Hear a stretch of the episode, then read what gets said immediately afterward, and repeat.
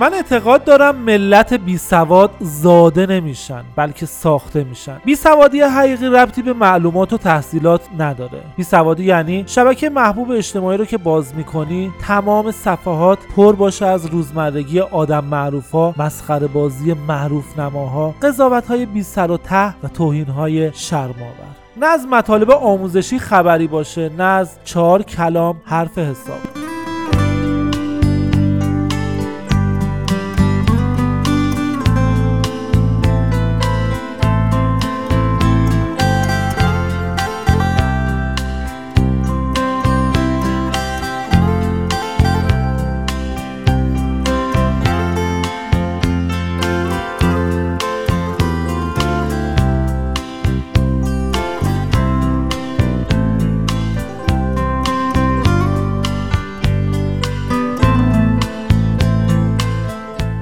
سوادی یعنی توی صفحه و روی پروفایلت بنویسی به بهشت نمی‌روم اگه مادرم اونجا نباشه. و کمی اون طرفتر مادرت از بی توجهیت بغض کرده باشه. بی سوادی یعنی مسیر تمام لباس فروشی آرایشگاه شهر رو از حفظ باشی اما حتی یک بار هم گذرت به کتاب فروشی نیفتاده باشه. این بی سوادی مدر داره فرهنگمون رو از ریشه میخوش کنه راستی حواستون هست؟ منتظر تلنگر بعدی من باشین. شاد و پیروز و ثروتمند باشین